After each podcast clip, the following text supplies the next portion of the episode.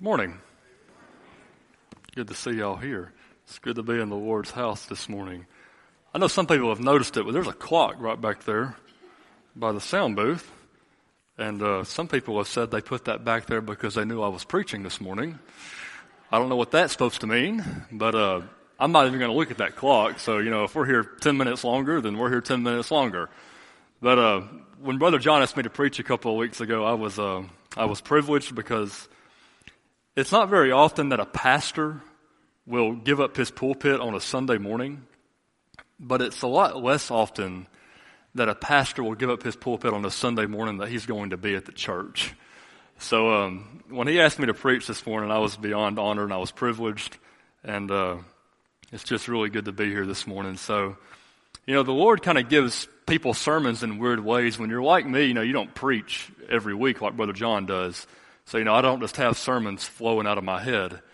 So, you know, when he asked me to preach, one of the first things I asked God, you know, God, you know, what do you want me to preach on? And sometimes he gives us sermons in just some of the weirdest ways and in some of the most uncomfortable ways too.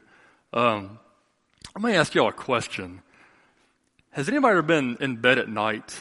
You know, it's about two in the morning and you wake up and you just have like this parched feeling in your mouth and throat. Does anybody know that feeling that I'm talking about? You know, you're just so thirsty and you know, you just feel like, you know, your mouth's just been like, your mouth's like the Sahara Desert and you're just so thirsty. You do anything to get something to drink. Well, you know, you get up and you try to like sneak through the house without waking anybody else up. You know, you try to sneak and get something to drink out of the refrigerator and then sneak back to bed. You know, you just try to do it without waking anybody up.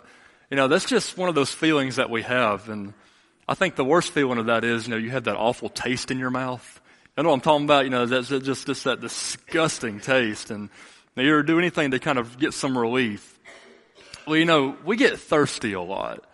And, you know, the human body, you know, the average human, you know, they can go for about three days without water before their body begins to shut down and their body function begins to deteriorate. So, you know, we need water to survive. You know, water's a, um, it's a, it's an essential of life. But that's a physical thirst. I want to look at a, um, at a spiritual thirst this morning. I want to ask you, you know, how often do you get spiritually thirsty? You know, do you get spiritually thirsty, you know, once a week? You know, you come to church, you know, on your Sunday, you know, maybe your Sunday night, maybe your Wednesday night if you're really thirsty, you know, that's just enough for you. Or do you get thirsty every day for God? Do you want more and more of Jesus every day that you're so thirsty? Well, I want to tell you this morning that Jesus is a Savior that can give water to all thirsty sinners that ask for it. He can give it to anybody that wants that water.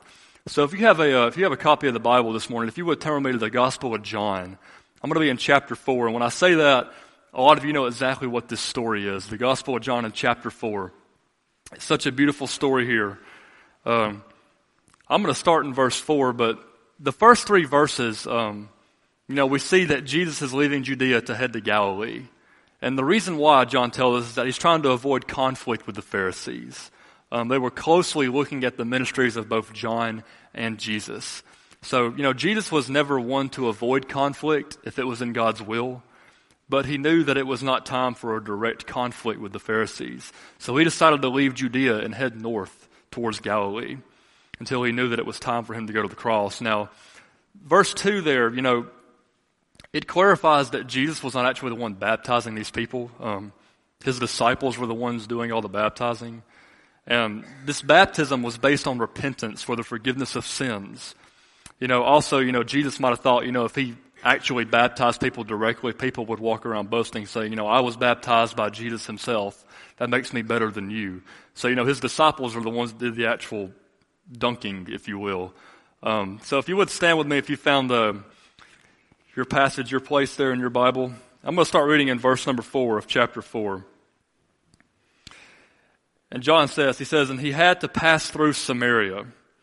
So he came to a town of Samaria called Sychar near the field that Jacob had given to his son Joseph. Jacob's well was there. So Jesus, wearied as he was from his journey, was sitting beside the well. It was about the sixth hour.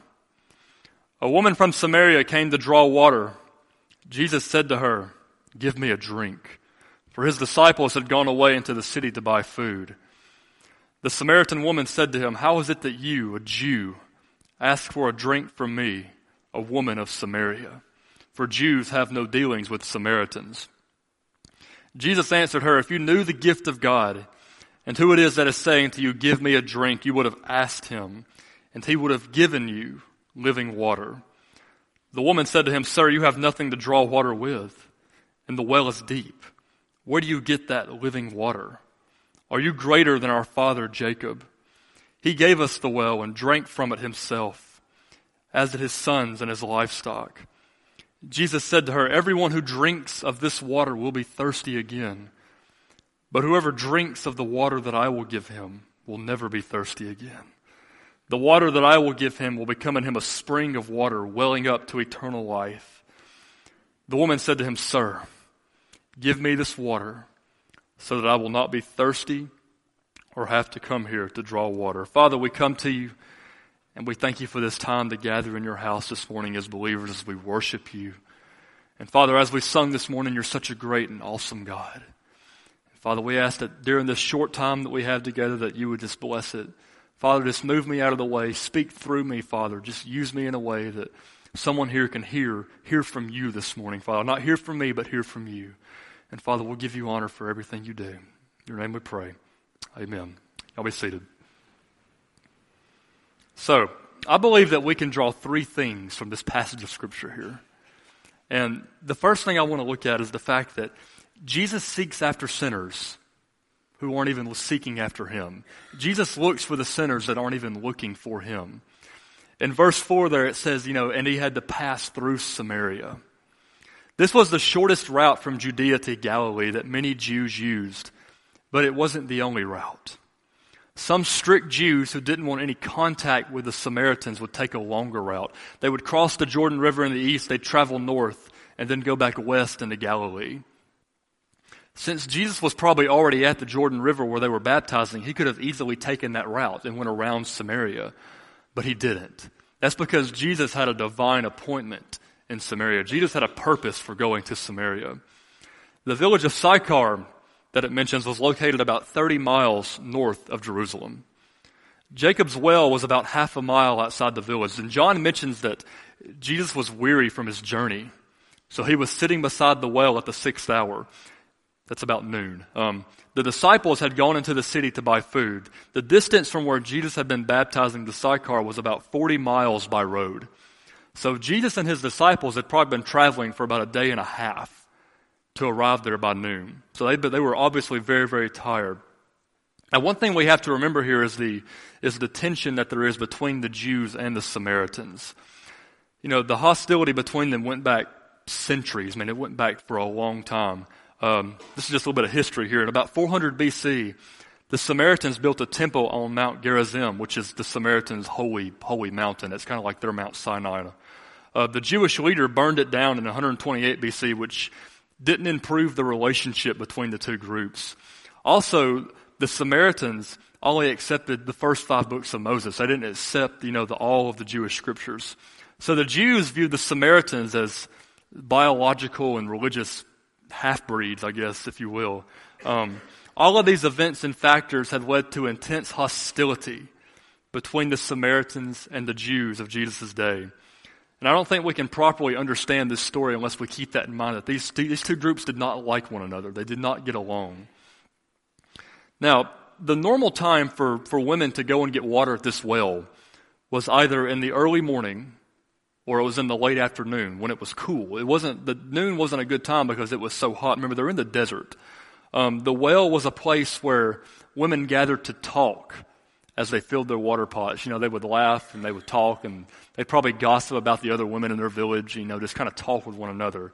Um, if you will, this well was kind of like the Starbucks of, of their village, if you, if you would use that as an image. Um, you know, we can't say for sure why this woman came to the well at noon you know, in the hottest part of the day, but it was probably because of her immoral life. You know, she wanted to escape the condemning glares and the gossip of her fellow neighbors. Um, she wasn't liked by the other women. She wanted to come when she could be alone, but when she gets there, she encounters this Jewish man. And this man had the audacity to ask her for a drink of water. A man that should not have even been talking to her.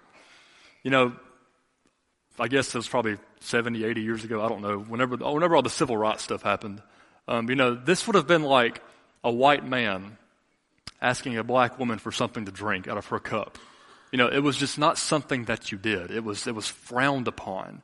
Um, add to this, you know, it wasn't socially acceptable for a Jewish man, much less a rabbi, to speak to any woman in public. It wasn't acceptable. Um, the rabbis thought that even Jewish women should not be taught scripture. So Jesus, to go beyond asking for a drink, which was shocking enough as it was, to direct the conversation to spiritual things, um, it was just completely off the chart. You know, it was just completely unheard of. You know, it wasn't that this woman looked at Jesus and said, Sir, you look like a Jewish rabbi. I'm, I'm hungry to know who your God is. Can you, can you tell me how to know him? Can you tell me how to know who your God is? This woman didn't do that. She was just minding her own business, you know, doing her daily chores, getting her water, when this stranger asked her for a drink and he began to steer the conversation into a spiritual matter. She wasn't seeking to know God. Her guilt over her current, you know, live-in boyfriend she was living with in her previous five marriages, you know, that had kind of distanced her from God. She had kind of, you know, kept her distance away from God. You know, I kind of thought of this analogy. You know, she wasn't really what you're going to see on the front page of Christian Mingle. You know, that's just, this is not what you're going to see. Um, the only explanation for this story is that Jesus was seeking a sinner that wasn't even seeking him. He found this woman. Now, for those of us who know Christ, you know, you're probably thinking, you know, what does this have to do with us? What does that have to do with me? If we want to be like our Savior, we should be seeking out these same people. We should be seeking out these unlikely candidates for salvation and try to turn the conversation into a spiritual matter so that they can come to know the Savior that we know.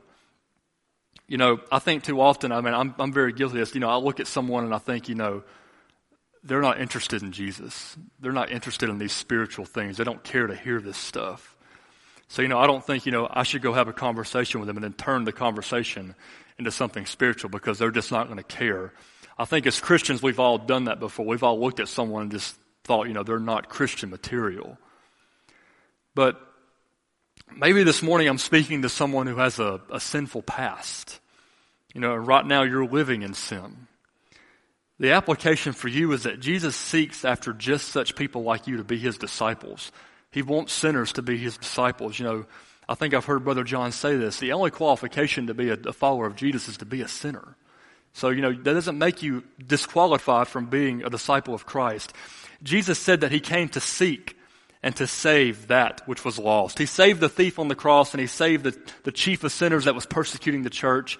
He saves this immoral Samaritan woman and he wants to save you too. He wants to save you. But not only does Jesus want to find sinners that aren't even searching for him, but Jesus offers all sinners the gift of this living water, this gift of living water. I want to notice three things here. The first thing is that the living water that Jesus gives is a gift. It's not something that you must earn or, or qualify for. Notice the emphasis I put on the word gift there.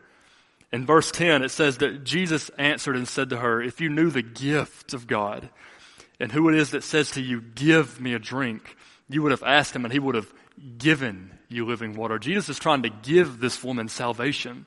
Then down in verse 14, he says, But whoever drinks of the water that I will give him shall never thirst. But the water that I will give him will become in him a well springing up to eternal life. It's a gift. Salvation is a gift. It's not a reward. It's not something you earn. Salvation is a gift freely given by God. It's not something that we have to work for or pay for. You know, one of the most common spiritual errors is that, you know, we have to get into heaven by our good works. We have to earn our way into heaven. You know, every religion except for biblical Christianity, you know, teaches that, you know, salvation is done by good works. It's done by, you know, you have to earn your salvation. You know, that's the teaching of the Catholic Church and a bunch of others. You know, you have to earn your salvation. But that's not true. You know, you don't have to earn your salvation. It's a freely, it's a gift that's freely given to us. In uh, the book of Romans, you know, Paul writes, he says, when people work, their wages are not a gift, but something they have earned. But people are counted as righteous, not because of their work, but because of their faith in God, who forgives sinners. Then he writes to the Ephesians, he says, For by grace you have been saved through faith. And that is not of yourself, it is the gift of God, not a result of work so that no one may boast. It's not something that you've done, it's everything that Christ has done. It's a gift of God. The gospel is not good news if it requires that you have to do work and reform your life and keep a bunch of rules and do an unspecified number of good deeds and hope that someday that God might let you into heaven on that basis. While it's good to do those things, that's not what salvation is. But it's wonderfully good news if God offers it to you as a free gift, which He does. It is a free gift. Salvation is a free gift. But maybe you're thinking, you know, because of my, my many sins, which I'd be embarrassed for people to know, I'm not worthy of that gift. I'm not worthy of the gift of salvation. And the answer is no, you're not. None of us are worthy of this gift. We're not worthy of the gift that Jesus freely gives us. But no sinner is excluded from the offer of this gift. No one is, no one is excluded from receiving this gift. In the eyes of most Jews, including the disciples at this point, this woman was not worthy of Jesus' time. Just being a Samaritan excluded her. Being a woman was strike two but being an immoral Samaritan woman struck her out. This is someone that Jesus should have never come in contact with. You know, the disciples might have been thinking, you know, Jesus, why don't we move on to more important, better qualified people, people that have more potential? But Jesus took the time and the initiative to talk with this sinful woman about living water, about salvation. He didn't exclude, exclude her from offering her this gift, and He doesn't exclude us either. He wants you to have a part of that gift as well. The gift is freely offered to, the, to notorious sinners and to self-righteous religious sinners because both equally need the gift. The ones that think, you know, they're better than everyone else and the ones that know they, they're not better than everyone else, they all need this gift of salvation. And the gift of living water that Jesus offers will satisfy our thirsty souls forever. It's an eternal, it's an eternal water. It's an eternal well. Um, you know, Jesus tells this woman, but whoever drinks of the water that I will give him shall never thirst. But the water that I will give him will become in him a well of water springing up to eternal life. By living water, Jesus is referring to the, to the eternal life, the, the eternal salvation that the Holy Spirit gives us. That eternal life that we get to spend eternity with Jesus Christ and God in heaven. As Jesus says, you know, if anyone is thirsty, let him come to me and drink. He who believes in me, as the scripture said, from his innermost being will flow rivers of living water. Living water is the same thing as, you know, we've heard, we've heard it called a new birth. Um, it's the same thing, but it's just a different analogy. You know, in that hot desert climate that they were in, water was essential for life. It was always welcome and it was always refreshing. We all, we all enjoy water, right? We all enjoy to have something to drink. Living water referred to the water flowing from a spring or fountain as opposed from, you know, being collected in a well. You know, it was a constant flow of water. It wasn't just water that just sat there you had to collect. It was constantly rushing and coming towards you. Jesus told this woman that the water he gives will become in him a well of water springing up to eternal life in him shows that true Christianity is not a primarily a matter of rituals and ceremonies, but it's about a personal relationship with a living God. It must be in each person's heart. The picture of this living water springing up points to the continuous source of life that the Holy Spirit supplies to believers. It's active and it's always flowing.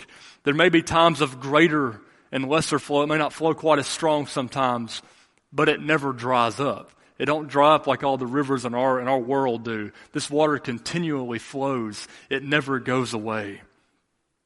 When Jesus says that whoever drinks of the water that I give him will never thirst, he means that we who have drunk this living water are satisfied with him in the sense that we know he has rescued us from sin and judgment.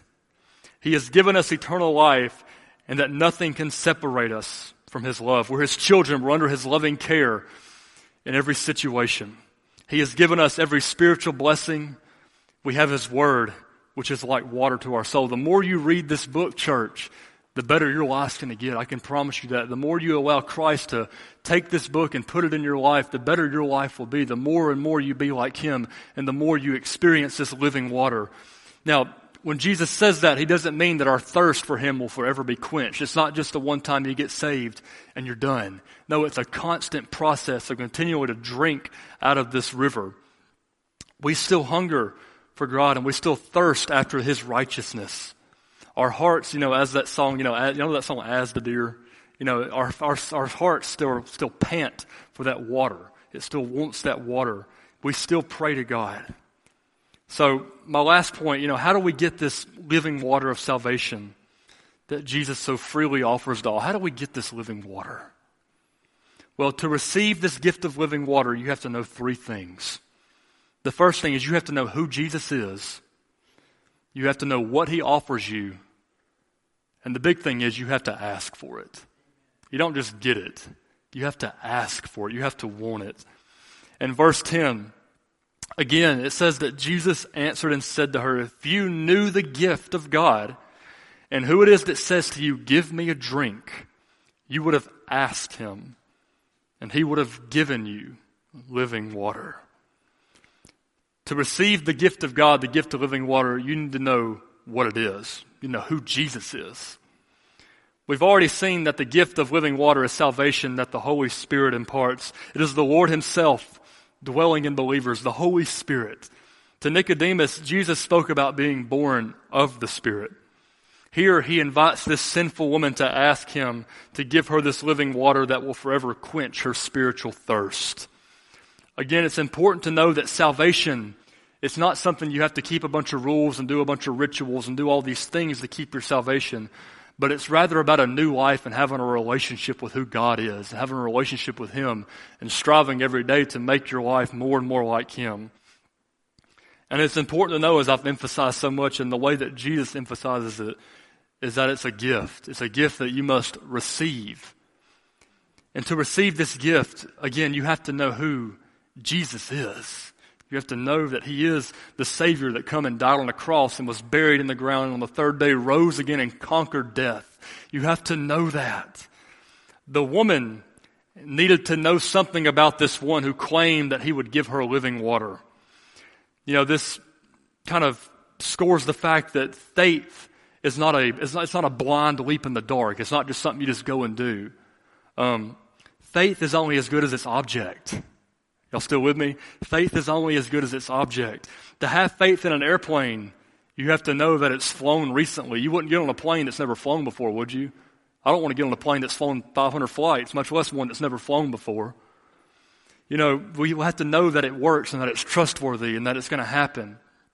To have faith in Christ, you have to know who He is. You have to know what He's about. And there's a couple of things here. The fact that Jesus was tired and thirsty shows that He was human. It shows that he was just like us. Jesus didn't perform a miracle to quench his thirst, even though he had the power to do it. He could have easily, you know, just made some water appear and just drunk it. But he didn't do that. As a man, he can sympathize with our weaknesses. He asked this woman for a drink. By being willing to drink out of her cup, he was putting himself on her level. This was a king, and he was putting himself on the level of this woman that was on the bottom of the pole. He didn't make her feel that he was superior because he was a Jew. He didn't put her down as a woman like many Jewish men would have done. He came across to her as he truly was, a tired and thirsty man. And the fact that Jesus is able to give living water to thirsty sinners shows that he is God. Jesus is God. The woman asked how Jesus could get this living water out of the well since it was so deep and he had nothing to draw it with. You know, how often are we like that woman?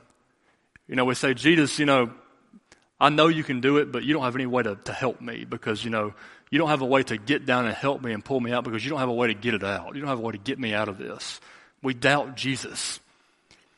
Then she challenged him. she challenges Jesus. She says, You are not greater than our father Jacob, are you? The answer, of course, is yes, he is. He's, he's much greater than Jacob was. He is probably the angel of God, you know, who wrestled all night with Jacob. Remember that story? You know, he wrestled the angel that wrestled with Jacob all night. He's probably that angel. Um, and the answer to where he can get the living water is, is that it's inside of him. He has it within his own self, and he can supply it to as many people that want it. He has an endless supply of grace for all. And finally, to receive the gift of living water, This is the big thing. You have to ask for it. You know, when someone gives you a gift, it's not like they just throw it at you and leave it. No, they expect you to take it from them. You have to receive the gift. Jesus says, if you would have asked, I would have given it to you. To ask, you have to recognize that you are thirsty and that you can never satisfy that thirst by yourself. But if you come to Jesus and ask, He will give it. All you have to do is drink and drink of Him until you are satisfied. But the only condition that Jesus states in this is you have to ask. You have to ask for the living water. And if you ask, He will give you an endless supply of living water. He will give you a supply that never runs out.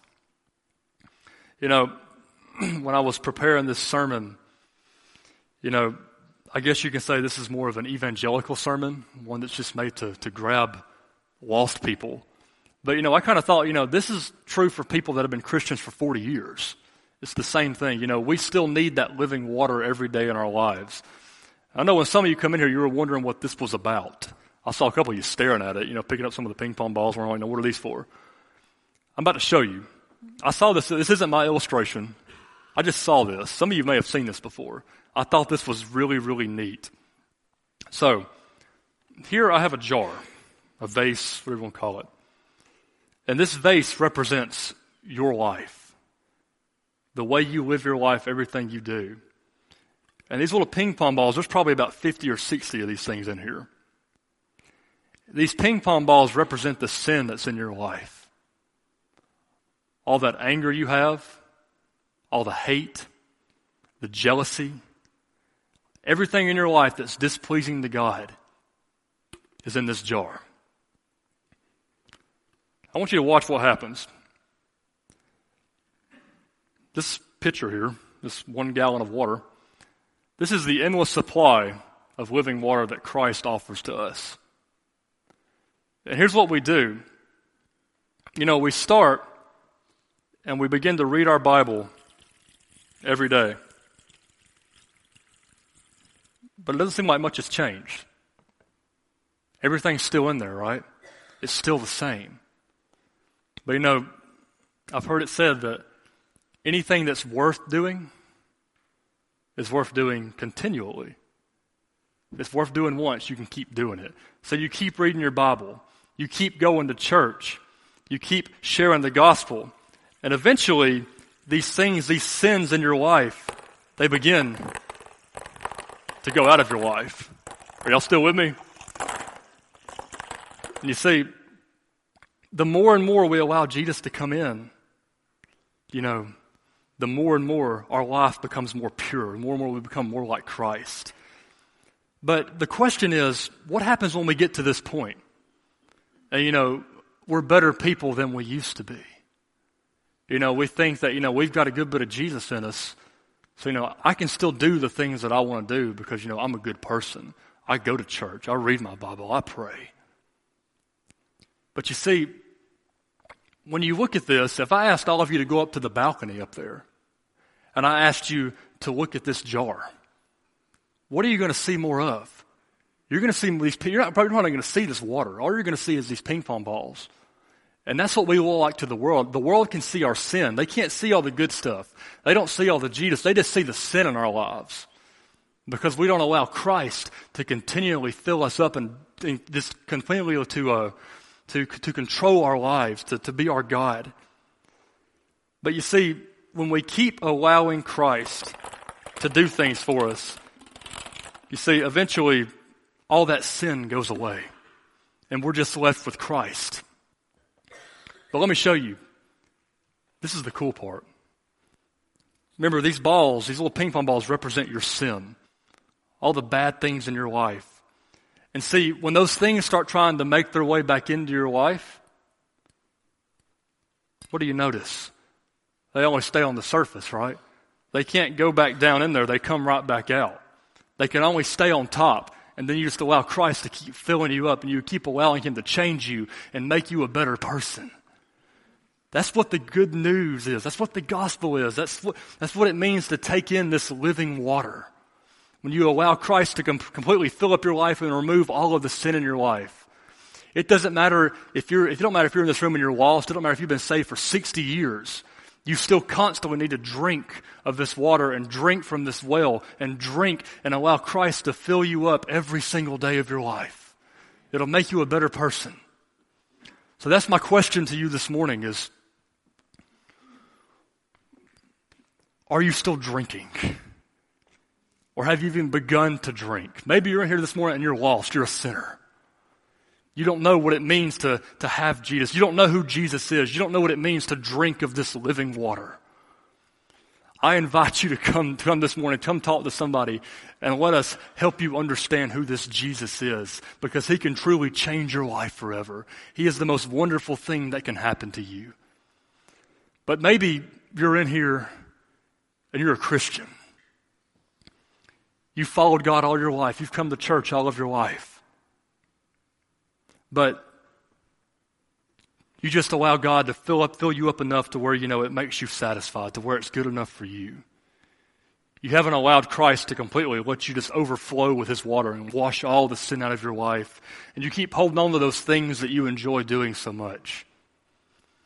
I invite you this morning to to come and just give it all to God and say, God, I want you to fill me up again. I want to be full of your living water. I want you to help me. Help me to be a better person than I am when I got here. Help me to live a better life for you. I invite you. Don't leave this place with that same sin, church. Don't leave this place dry. leave this place full of the living water of Christ and allow Him to fill up your life. Father, we come to you and we thank you for this time together, Father. We thank you for this morning. Father, I thank you for your son. I thank you for Jesus. I thank you that you sent him to this earth, Father. Father, as I was sick this past week, you know, Father, one of the questions that went through our mind is why would Jesus want to put on one of these old bodies and come to this earth and suffer? And just be tired and ache and be, be uncomfortable his, all his days just to die. But Father, He did that because He loves us. Because He wants a relationship with us. He wants to continually pour that living water into our lives. Father, I ask this morning that everyone in here that you would just help them to see their life, Father, see where they need to have that water poured in their life. I pray for the lost person in here, Father, that they would come, come to this altar, Father, and pray and learn who you are, Father, and accept you and allow you to come into their lives, Father. Father, I pray for the Christian in here, that tired, wore out Christian that's been going through life for so long, Father, but they're just, they're not as thirsty as they used to be. They don't want you as much as they used to. Father, I pray that you would just fill them up with your spirit, Father, and let them come and just say, Father, I give it all to you, Father. I want you to take control of my life again. I want you to be my God and be my Savior. Father, we thank you. We thank you for Jesus and his sacrifice that he conquered death for us. Father, we pray in this time that you would just let us respond in the way that we need to respond. We wouldn't think about the crowd and the people that are here, but we just come and just speak with you, Father. In your wonderful name we pray. Amen.